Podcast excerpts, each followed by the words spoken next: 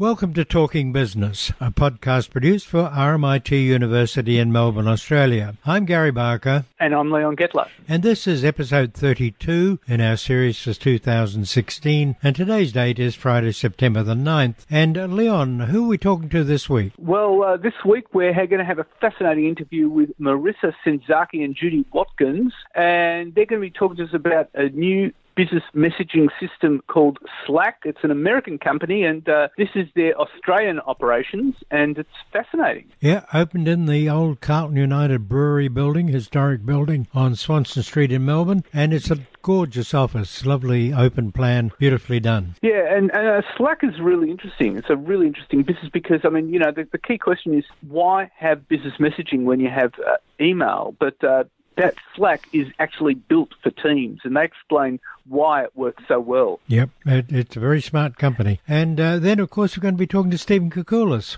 That's right, and he's going to be talking to us all about Australia's latest G D P figures, which are very, very solid, a three point three percent growth, and he's going to give his analysis of what that means. Yep, also why the Australian dollar rises every time the uh, R B A drops the uh, interest rate. That's right, that's right. But first of all, let's have a chat with Marissa Senzaki and Judy Watkins from Slack. There's a new company in town in Melbourne called Slack, and we're talking to the two principals, Marissa Senzaki and Judy Watkins, so welcome. I guess open by telling us what is Slack. It's around the world, it does all sorts of things, but tell us about it. Uh, well, Slack is a messaging app for teams, basically. Um, we are reimagining the way that teams, business teams, communicate with each other, and it essentially has all of your team's information in the one central place. So tell us about Slack. I mean, it, it uh, it's based all over the world, uh, and it's just set up an office in Melbourne in March. So where else is it based? So our head office is in San Francisco, and we have uh, an office in Vancouver um, and another office in Dublin. And the reason we have offices in Dublin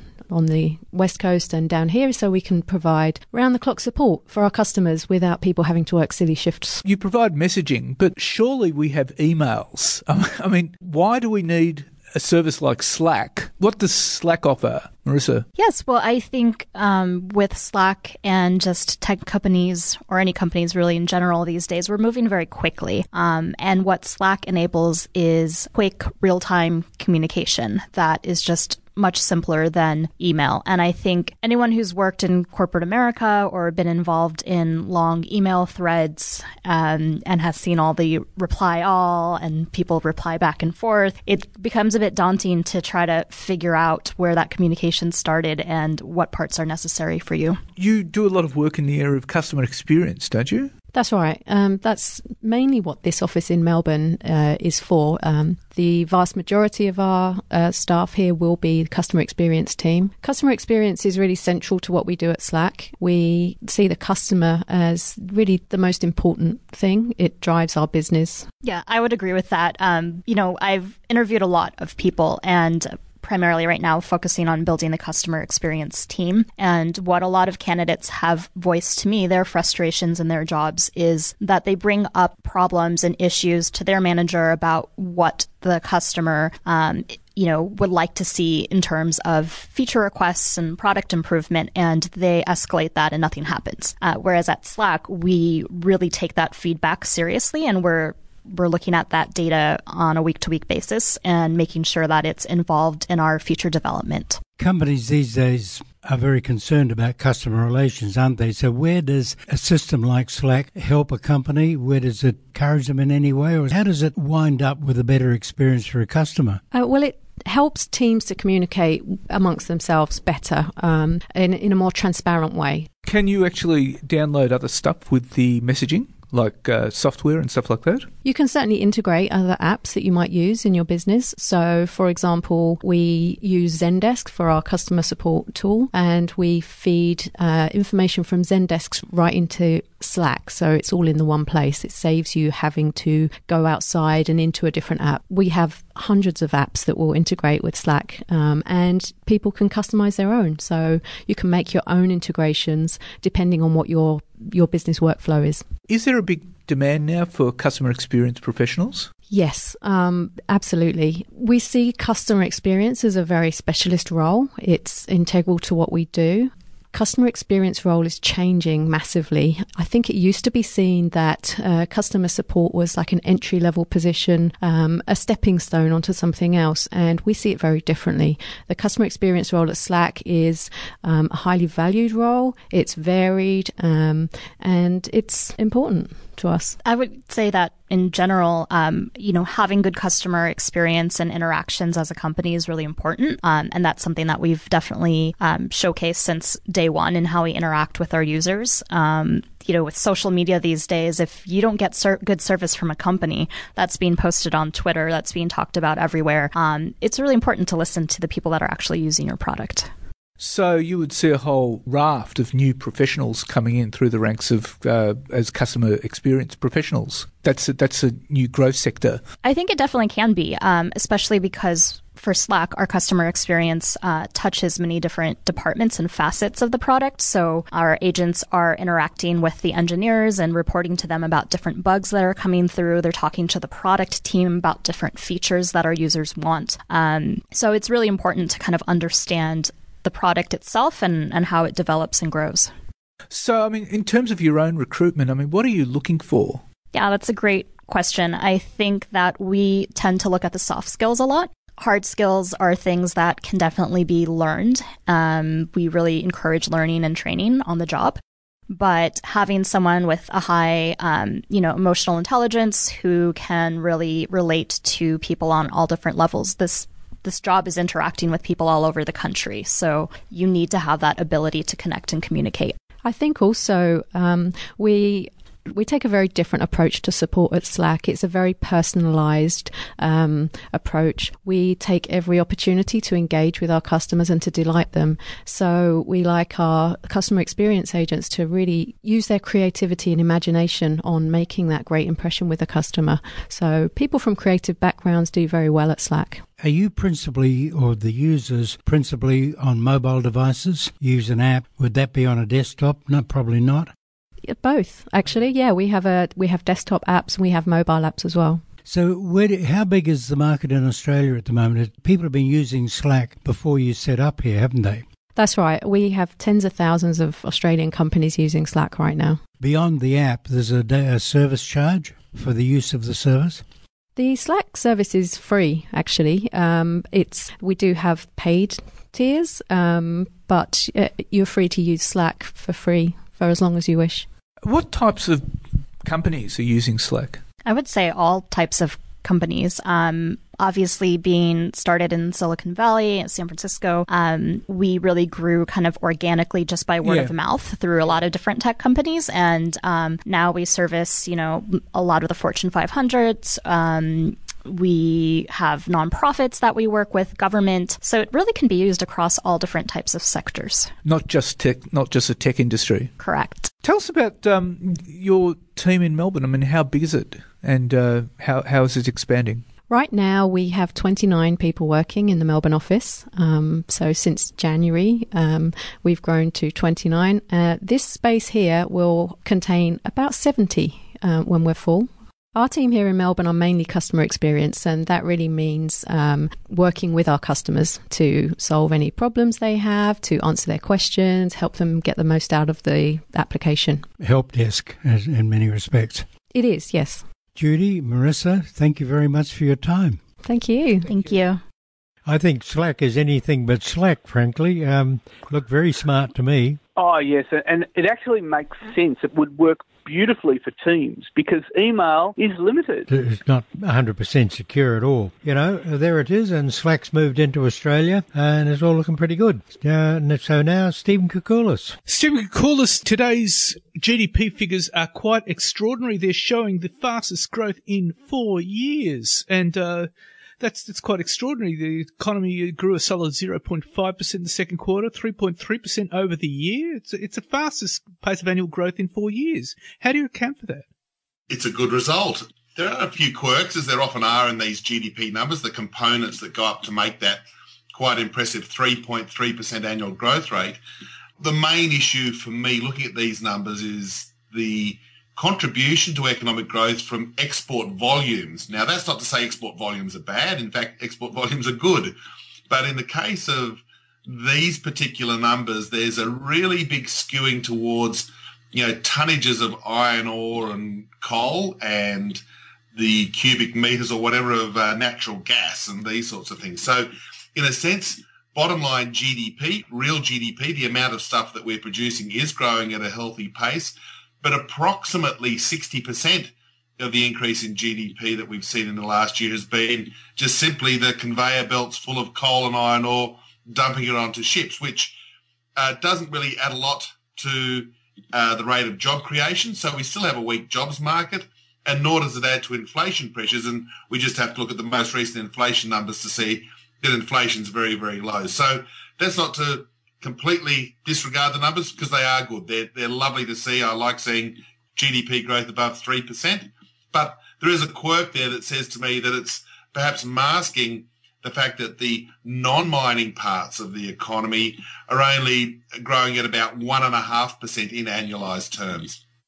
Right. And, of course, uh, this uh, strong G D P growth is not translating into new jobs. Uh, I mean, over the past year, it's largely been part-time jobs coming onto the market, which has kept the unemployment rate at five point seven percent. That's the critical issue. And the hours worked that we've been seeing from the workforce has been fairly moderate too. So uh, that skewing to part-time jobs, I think, is really a function that the non-mining parts of the economy, the non-export parts of the economy, they're the ones that are feeling the pain, and they're the ones where the price pressures, that is the rate of inflation, is being well contained. So it's a question that, uh, again, we'd always welcome the exports of volumes of our bulk commodities. That's great, but it is not the sort of economic growth that leads to the usual implication when we're getting a couple of quarters in a row now of three percent or more than three percent G D P, where you'd be saying, well, look, um, the economy's strong, it's recovering, we're doing quite well, because of this quirkiness of the export sector. So, in a sense, when you overlay what's happening in the other indicators of the economy, things like retail sales, things like the non-mining investment parts of the economy, and even the mining investment parts, you can see the weakness occurring there too. So it's really one of those ones where the, the numbers will be dissected long and hard by many economists, by the Reserve Bank themselves, to see just where the pressures are. Right, right, right. And, of course, I mean, you've got, say, boosted uh, consumer confidence, but that's not yet translating through into spending uh, for, as shown by the retail figures. Indeed. So we've still got the cautious consumer, and the consumer's just sort of holding back on some of their expenditure, a little unclear about what's happening uh, to the economy. There's still this job insecurity, and I think you made the point before that in the last year or so there's been a very, very strong bias towards part-time employment, and And that's fine. It's a sign of a flexible labour market, but what it means for household income growth, uh, and of course household income growth does drive how much consumers actually spend in the economy, it means that the amount of dollars and cents that people are taking home is clearly being held back by the fact that they're working fewer hours. So it's this uh, cycle where we want to see the uh, labour market side of the economy improve. five point seven percent unemployment, it's not bad, but it's certainly a long way from where we were prior to the G F C when we got down to four percent. And I think this is the issue that the Reserve Bank and others will be looking at, that we do need to see the other more job-intensive parts of the economy expanding uh, at a solid pace to just ensure that the unemployment rate falls, incomes start to rise, and we get the self-fulfilling, I suppose, spiral upwards in terms of economic growth. Now, uh, the strong economic growth also raises questions, doesn't it, about the necessity of further interest rate cuts to stimulate the economy? It does indeed. That's an excellent point. And I think, I don't know whether the R B A would have known these numbers yesterday at their board meeting, but um, even if they had a rough inkling that these numbers were going to be quite respectable, it just really locks in this situation that the R B A's probably done enough. They were cutting rates, don't forget, in May and August because of the very low inflation numbers that we were seeing. But from here on in, you'd think that they're going to be quite content to sit back. three point three G D P, even if it is focused on mining exports, is still a good rate of growth. Right. And, of course, the other issue that comes into the equation is whether the Fed raises rates either in September or December. Indeed, and we're unsure about that. They had a slightly less positive jobs number last week in the U S. Look, Janet Yellen has told us, and she mentioned at the Jackson Hole conference uh, a couple of weeks ago, that there is this tendency or this bias, if you can call it that, towards wanting to hike interest rates to re-normalise, I suppose, the level of interest rates in the U S economy, because it's growing. It's doing reasonably well. And I think the Fed wants to keep hiking. If they do, then, of course, that would be good news for the global economy. It would be good news for Australia as well. But we just need to see that confirmation from the Fed that it's got the conviction, I suppose, that the economy can withstand a creeping up in the in the Fed funds rate and official interest rates in the U S. It'll be good news if it happens, but it also might be uh, having the second round effect, I suppose, of pushing the Aussie dollar back lower, which, from what the Reserve Bank is saying, is they still would prefer to see, because commodity prices, while they're off the lows at the beginning of the year, they're still relatively weak. Which would uh, further add to the case for the Reserve Bank not to do another interest rate cut. Well, if the Fed hikes, yes, indeed. It'll be for the R B A, and Philip Lowe, who starts his job in a couple of weeks, he may have the first few months, um, in fact, the first six or months or longer in the new role as not doing anything on monetary policy. I'm sure he'll be busy elsewhere, but maybe it's going to be the R B A's on hold for, for many months to come. Now, the R B A statement was fascinating yesterday. I think it ran to something like three hundred seventy-five words was my reading of it. And uh, that's the shortest statement I've, I've, I've remember on record. And uh, it gave no indication of monetary policy at all. It gave no clues. Um, look, they only cut rates a month ago. There's not been a lot of new information, and that was obvious from what they were saying, or the information on the economy that has come through has been broadly consistent with their take on things. So they're going to be very content to just sort of sit tight, as we were saying before, that uh, uh, the statement was saying, look, we, we, we don't want to change rates, and uh, the market better get used to that. We want to see how the economy pans out. Let's have a look at the next inflation number for sure and see whether there's any evidence of a turning point in inflation there. But the bottom line would be that they're really happy to be seeing this sort of growth. Obviously, they prefer the unemployment rate to be a bit, little bit lower, but for now, they're just going to be sending a signal that things are about right. Monetary policy is very stimulatory. There's no question about that. And perhaps we just need to be patient before we can see another one or two quarters of this sort of G D P growth rate, but perhaps with a more uh, stronger bias towards the domestic economy rather than exports. Now, I have to ask you one final question. Australia's now been growing for something like one hundred quarters without a recession of twenty-five years, which is quite extraordinary. But when do you expect these strong economic growth figures to translate into critical issues like employment, as in creation of full-time work, and wages growth? Well, maybe we need even stronger growth than this to deliver that pickup in the labour market conditions, both, as you said, in full-time jobs and a lowering the unemployment rate. And at the moment, you know, the, the, the interesting thing is that these are June quarter data. Here we are in early September, so already a lot of water's passed under the bridge on uh, on the economy since then. And uh, interestingly, if we look at things like the labour-intensive parts of the economy, things like retail sales, they've actually been quite subdued. So it's sort of the case where I wouldn't be at all surprised if the next quarter or two we see annual G D P holding, you know, close to three percent. I think we've got a big number dropping out of the year-on-year run rate next time, so we'll probably be a little bit below three percent when we get the September quarter numbers.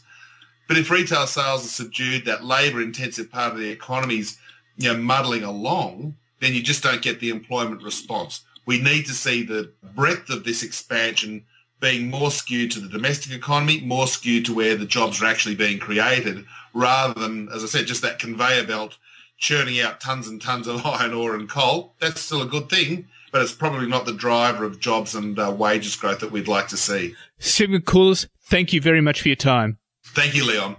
So what do you think about that, uh, Leon? Well, I think I think it's good. I, you know, he said the number's really, really solid, but as he points out, the thing is a lot of it comes from that conveyor belt of coal and iron ore And uh, he said something like sixty percent of it's from that. And the, the problem is a lot of that isn't flowing through to the real economy where there's wages, where there's wages growth and job creation.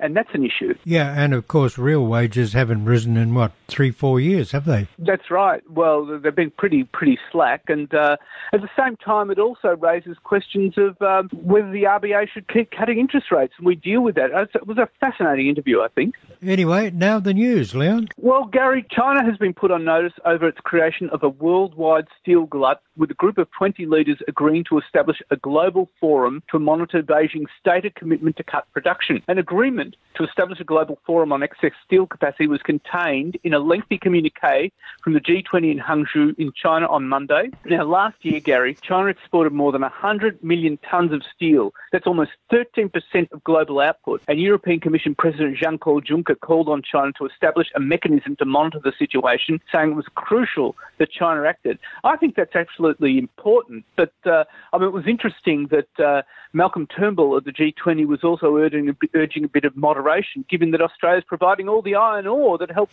China make that steel. Chinese mills were going to make steel, and if they couldn't sell it locally, they're going to export it, and that, of course, distorted the world market. That's right, that's right. And uh, and uh, so, and who do you think is helping them produce it? Yeah, we are. Don't say it out loud. Now, Gary, the price of iron oil jumped after the world's two biggest oil producers, Saudi Arabia and Russia, signed a pact to stabilise the price. And the price of Brent crude rose by four percent on the announcement made by the country's energy ministers, Alexander Novak and Khalid Al-Falih. And gains were subsequently paired to stand one percent higher at forty-seven dollars thirty-one a barrel. Now, Gary, as you know, the oil price crashed to its lowest level in nearly thirteen years at the start of two thousand sixteen due to a production glut. It still sits far below the one hundred ten dollars barrel recorded only two years ago.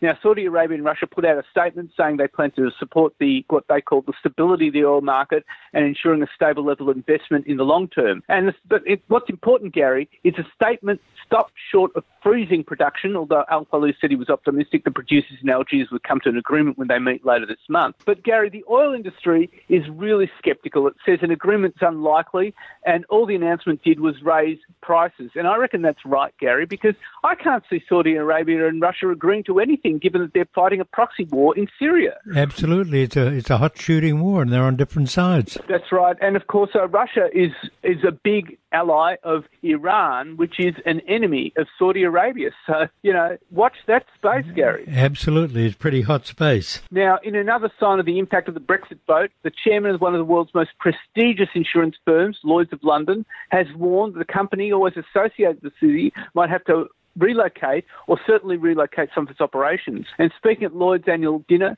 company chairman John Nelson said Lloyd's could move some of its operations to other parts of the European Union if it lost access to a single market. Now, the crucial part of the equation for Lloyd's, he said, was the so-called passporting rights that allow U K companies to sell services across the E U. Now, Lloyd, now Nelson stressed that Lloyd's would continue to be based in London. But, Gary, you'd have to say the prospect of insurers, and Lloyd's wouldn't be the only one, moving some of their operations to the E U would undoubtedly have an impact, because the insurance sector employs about fifty thousand people. It generates more than a fifth of London's gross domestic product. It does indeed, and I think if you listen to what, um, sort of read between the lines of what Theresa May's been saying in the last week or so about Brexit meaning Brexit, I, I still very much question whether it'll happen in the simplistic way that we're currently seeing it. Goldman Sachs and Morgan Stanley have upgraded their growth forecasts for Britain's economy, and um, Theresa May's doing a deal with Japan and uh, and is also quietly disavowing uh, many Brexit promises already. So uh, nothing's going to happen for at least two years if it happens then at all. Uh, perfidious again, again, Gary. Absolutely. And, uh, of course, Theresa May ain't stupid. That's right. Gary, in his final meeting as Governor of the Reserve Bank of Australia, Glenn Stephens kept the cash rate unchanged at one point five percent. After rate cuts in May and August this year, economists and financial markets are in, were anticipating the whole decision, so no surprises there. And also, good news, though, after posting a, a zero point eight percent fall in July, job advertisements rebounded according to the latest figures from the A N Z. The A N Z job advertisement series shows job advertisements bounced a solid one point eight percent in August. They're now up eight percent over the past year. And I reckon that's going to flow through the jobs figures later on. Well, one would hope so, because, uh, you know, we need the jobs, particularly as unemployment uh, is going to rise because of the loss of the uh, automotive industry. That's right. Now, house building has slumped, sending the construction industry into contraction in August. The Australian Industry Group Housing Industry Association Australian Performance of Construction Index fell five points to forty-six. Now, of course, anything below the fifty mark is a contraction, and the data shows that house building plummeted thirteen point eight points to forty-one point four one. Now, there was growth in other sectors, like growth in apartment building was up eight point eight points to fifty-six point eight, commercial construction was up one point four points to fifty-three point two, and engineering construction was up six point nine points to fifty-five point five. But that wasn't enough to offset the slump. And house building is really important. And as the H I A says, we don't have a plan B for house building. No, and it's a big a big employer. Now, after three months of growth, Australia's uh, services sector has contracted to its lowest level in nearly two years. The Australian Industry Group's Australian Performance of Services Index has fallen eight point nine points to forty-five. That's the lowest reading since November two thousand fourteen. And, of course, again, anything below the fifty-point level indicates contraction. All five sub-indices fell below fifty points and into contraction in August. That includes sales, new orders, employment, stocks, supply, deliveries. And what's worrying, Gary, is that transport and storage hit a record low of thirty-two point nine points. And that worries me, Gary, because transport is an indicator of how production trade is going, because it shifts goods around the country. Weak income growth in a low interest rate environment is seeing consumers ditching food for clothes, according to the latest data from Deloitte Access Economics. And Deloitte says the value of non-food turnover, like clothes and uh, homeware, increased by three point four percent over the year to June two thousand sixteen in real terms. And that was way more than food turnover growth, which was zero point seven percent for the same period. I reckon that's really bad news for the supermarkets, Gary. Bad for Coles and Woolies, and probably good for Aldi, because people are being very price conscious. That's right, indeed, indeed. Now, Australia's economy grew a solid zero point five percent for the second quarter, as we discussed with Stephen Koukoulas, and three point three percent over the year. That's its fastest pace of annual growth in four years. Household and government spending, public investment, inventory drove growth in the quarter, while continuing falls in private investment and a drop in net exports weighed, according to the A B S. Now, the strong economic growth is also likely to spark questions about the necessity of further interest rate cuts to stimulate the economy. Now, the Turnbull government is fast-tracking a free trade agreement with Britain. British Prime Minister Theresa May says the priority now is to clinch a deal with Australia. She talked to Mister Turnbull about the deal at the G twenty meeting in China. Now, because the E U trade deals are negotiated through Brussels, Britain is totally unpracticed in these negotiations. So Trade Minister Stephen Koukoulas was in London this week, and as a gesture of goodwill, he's offered the assistance of expert Australian trade negotiators. And Australia and Britain have set up a bilateral trade working group. Although the group's going to meet twice yearly from two, uh, two thousand seventeen, a final agreement won't be happening anytime soon, because Britain will have to put in place trade agreements with the European Union, and there are a whole lot of complexities that we need to sort out first, Gary. Yeah, and of course it's something the E U won't be very happy about, because Uh, we buy an awful lot of European cars. Well, and the other issue too for the E U is the E U is saying, well, Britain should be ne- shouldn't be negotiating this while it's still a member of the E U. Perfidious Albion, dear boy. That's right. Now, uh, the competition regulator will look at declaring a wholesale domestic mobile roaming service, threatening Telstra's monopoly on rural mobile service. And this measure would enable mobile service providers to provide coverage for their customers in areas where they don't have their own network. And the Australian Competition Consumer Commission says mobile com- coverage is becoming increasingly important, and there's an issue about coverage and a lack of choice in some regional areas. But Telstra's hit back. It's warned that declaring mobile roaming would hit network investing by uh, removing incentives for operators to invest in increasing their coverage. And this is a fraught issue, Gary. It is indeed, and it's very difficult technically as well, because a lot of the more remote parts of the country will need satellite, and I'm not quite sure how they're going to handle that. No, and that's going to be interesting to watch, and I think too, it's uh, there's, there's a huge issue there, also about uh, about network investment, and, and uh, but but it does tell us of how important uh, mobile roaming has become for the economy. Yeah, yeah, and it's uh, a lot of it's data, not uh, not just voice calls, and that's very that's important. Right. And it's becoming more it's become more complex. But as you know, Gary, the A C C C's had two other inquiries into this, and it didn't go ahead before. No, well, that's right. But something has got to be solved nonetheless. In the eastern Chinese city of Hangzhou on Tuesday, where he witnessed the signing by Austrade of an agreement with Alibaba. And this strategic collaboration enables more businesses to sell goods like fresh food online. And Alibaba markets have more than four hundred thirty-four million users and takes twelve point seven billion orders every year. And there's growing interest in oats and cereal, beef, dairy, natural skincare, and active wear products in, from Australia. Better still, an Alibaba hub office is being planned to be built in Melbourne by the end of the year to support local operations in Australia and New Zealand, Gary. Yeah, they've, Alibaba's been interested in Australia for, to my certain knowledge, something like ten years. I think they were knocked back a few times, weren't they? Uh, yeah, they were. Um, Jack Ma wanted to come to Australia. He got knocked back seven times. Nobody realised that he was uh, one of the richest, most influential men in China. Now, you've met Jack Ma, haven't you? I have interviewed him. I met him in Hangzhou. He's a remarkable man. He's he was made redundant as a school teacher and he decided to found Alibaba. What an extraordinary story. Now, speculation is high that J B Hi-Fi is going to launch a three hundred million dollars equity raising to fund the acquisition of rival goods retailer The Good Guys. And J B Hi-Fi would be expected to pay between eight hundred fifty and nine hundred million dollars for the acquisition, which would significantly expand its footprint because acquiring the Good Guys would boost J B Hi-Fi's sales from three point nine billion dollars to almost six billion dollars, nearly double them, at one hundred ten million dollars to, to earnings before interest, tax, depreciation, amortisation, lifted total, total store footprint by one hundred stores to two hundred ninety-four. But J B Hi-Fi came out to the market and denied this in a statement to the Australian Securities Exchange. It said it has made no decision nor has it entered into any agreement. But it said the company is continuing talks with the Good Guys about an acquisition. So they're still in the race to get it. So watch that space, Gary. Yeah, very much. Yeah. Now, Pizza Hut Australia has been acquired by Sydney private equity firm Allegro for an undisclosed sum following a deal with the company's U S-based owner Yum Brands to challenge market leaders Domino's. Now, Allegro has brought in former McDonald's Corporation's executives, and this deal will see Allegro teaming up with local Pizza Hut management to buy the master franchise agreement for Pizza Hut in Australia. And the new management team will be meeting with franchisees over the next few weeks to detail their plans for the business, and their plans are expected to include opening new stores, bringing in digital changes